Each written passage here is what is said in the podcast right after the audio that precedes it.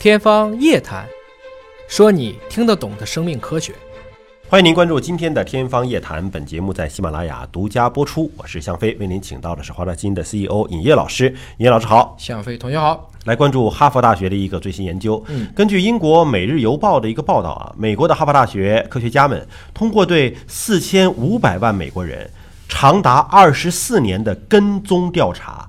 得出了一个研究结果，这结果我先不说哈，我就说他们怎么做到的啊？二十四年跟踪四千五百万人，这是他太大量了。这是回顾性验证啊，就是等于说这些数据本来就有，他倒着往回追，你不能说一开始就说入组四千五百万人，这个不可能。啊。前提是就是他的卫生档案、健康档案。嗯，他因为有医保，数字化程度比较好，做的非常好，可以溯源。啊。美国有三亿人，就是这一刻的静态值，嗯，那他能跟踪差不多六分之一的美国人了，应该说非常具有统计学意义了。那么这个数量这么大，得出了什么结论呢？结论是百分之四十的疾病是由遗传引发的，百分之二十五是由环境造成的，所以就是说遗传的因素。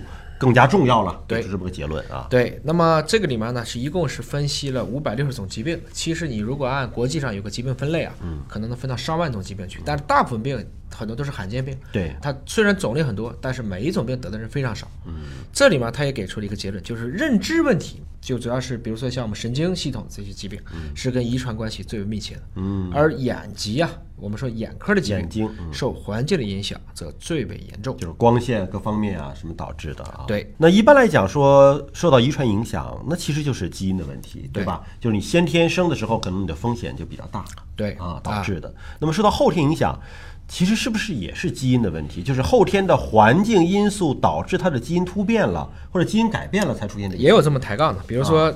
以前就大家讨论嘛，就大家就是遇上杠精了，就是互相飙上说，什么病跟基因都有关系吗？都有啊。那比如被车撞死了，有啊，反应不快啊，基因决定了。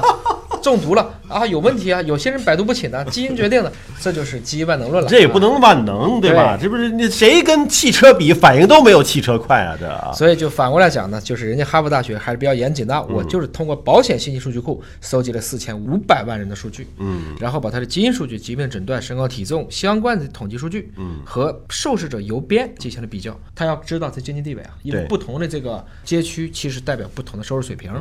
那么这个过程中呢，最核心的是有五点六万对的双胞胎数据，嗯，尤其是同卵双胞胎，这是最难得的自然群体，非常有价值的遗传学研究对象。对，那么这里面除了说眼病啊是受到环境影响比较密切的，还包括呼吸系统疾病也是受环境影响密切，这个我们能够理解，对吧？哮喘也好啊，还是说肺部的一些疾病啊，哎，空气的质量有关系哈。对。那么什么是受环境影响最小的呢？就是生殖障碍受环境影响是最小的。嗯。能不能生孩子跟环境没有太大的关系。换言之，整个人类或者说自私的基因一定要维护自己的生殖系统。嗯啊，这个应该是自己的决定最重要。而在认知疾病当中，五分之四是遗传的。结缔组织疾病，你比如说类似像风湿啊、关节啊，也是受到 DNA 影响最小的。啊，关节炎什么的啊，风湿什么的，可能也是跟环境更。它跟空气、跟湿度、跟温度，这是比较有关系的。那么通过遗传的倾向性呢，还可以预测每个人每个月在医疗保健。上大约百分之六十的花费，就是你的钱往哪儿花，百分之六十，它能给预测出来。哎，实际上还是说预防为主，在预防上投一分，其实可以在治疗上省十分。所以呢，遗传因素呢，甚至可以改变它的环境因素，就是你的社会经济地位都不一样了，从而进一步的去降低你的疾病风险。总体来讲，环境因素对疾病的预测能力是弱于遗传因素的。这个研究的作者叫做帕特尔博士啊，他表示说，我们研究的核心问题是先天与后天的关系，就哪些是先天的，你很难改变的；哪些是后天的，你可以通过努力来改变命运的。对啊，改变自己身体健康。这里面也强调了哈，虽然说经济社会地位影响了超过一百四十五种不同的疾病，当然了，如果你胖、肥胖，这里面来看是最容易治病。甚至空气污染也不如气候变化造成影响大，所以大家其实别觉得啊，你可以独善其身的。嗯，我们一起要保护这个地球，让环境对人类整体上应该向向好的方向趋势去演进。通过这篇文章，其实给了我一个启示哈，就是你看生命科学领域呢，就越来越向大数据方向去发展了。当你的这个数据量积累的人数足够的多。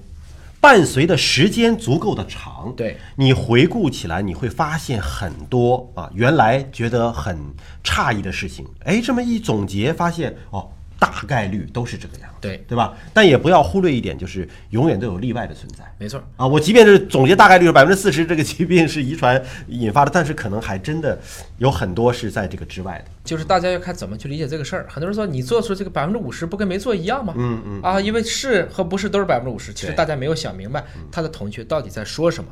换言之呢，如果大家记不住这么复杂的数据和结论，最起码记住几个最简单你能做得到的事儿，比如说减减肥吧。嗯。啊，春节期间多减减肥，减减肚子啊，蹬车减肚子。好，感谢您关注今天的节目，下期同一时间我们再会。